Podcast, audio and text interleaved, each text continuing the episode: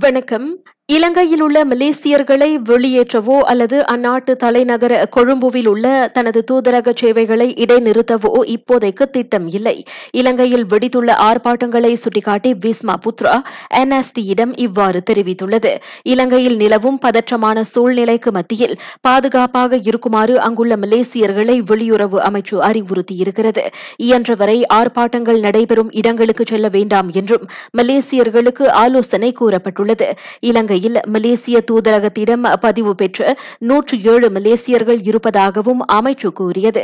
இன்னும் பதிவு பெறாதவர்கள் விரைந்து தங்களது தொடர்பு தகவல்களை தூதரகத்திடம் தெரிவிக்குமாறு கேட்டுக் கொள்ளப்பட்டுள்ளனர் இலங்கையில் இன்று பதவி விலகுவதாக அறிவித்திருந்த அதிபர் கோத்தபய ராஜபக்சே இன்று அதிகாலை தனது குடும்பத்தாருடன் ராணுவ விமானம் வாயிலாக மாலத்தீவுக்கு தப்பிச் சென்றதை அடுத்து அந்நாட்டில் ஆர்ப்பாட்டங்கள் வலுத்திருக்கின்றன.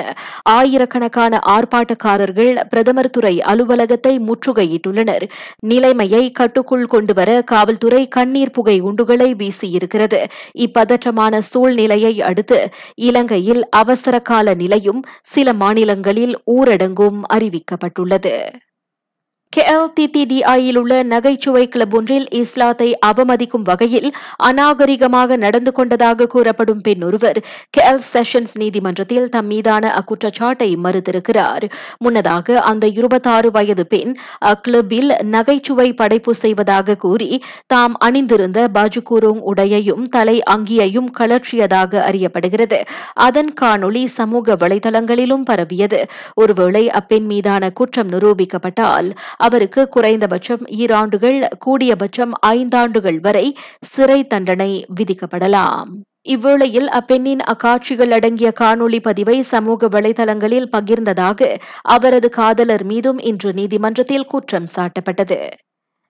துருங்கானு கமாமானில் காவல்துறை வீரருக்கு இருநூறு ரிங்கிட் கையூட்டு வழங்க முயன்ற நாற்பத்தோரு வயது ஆடவர் கைதானார். குற்றச்செயல் தடுப்பு ரோந்து நடவடிக்கையில் ஈடுபட்டிருந்த காவல்துறையிடம் இருந்து தப்பிக்க அவ்வாடவர் அவ்வாறு செய்துள்ளார். ஆஸ்திரேலியாவில் கடந்த இருபது ஆண்டுகளில் நீரிழிவு நோயால் பாதிக்கப்பட்டவர்களின் எண்ணிக்கை மூன்று மடங்கு அதிகரித்துள்ளது. ஆஸ்திரேலியாவை மேற்கோள் காட்டி ஜின்ஹுவா அத்தகவலை வெளியிட்டிருக்கிறது.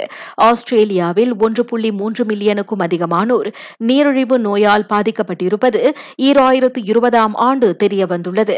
ஈராயிரத்தாம் ஆண்டு அவ்வெண்ணிக்கை நான்கு லட்சத்து அறுபதாயிரம் பேராக இருந்தது. ஆக கடந்த இருபது ஆண்டுகளில் ஒவ்வொரு எட்டு நிமிடத்திற்கு ஒருமுறை ஆஸ்திரேலியாவில் மக்கள் நீரிழிவால் பாதிக்கப்பட்டிருப்பதாக கூறப்படுகிறது. நான் சௌரியம்மாள் ராயப்பன். வணக்கம்.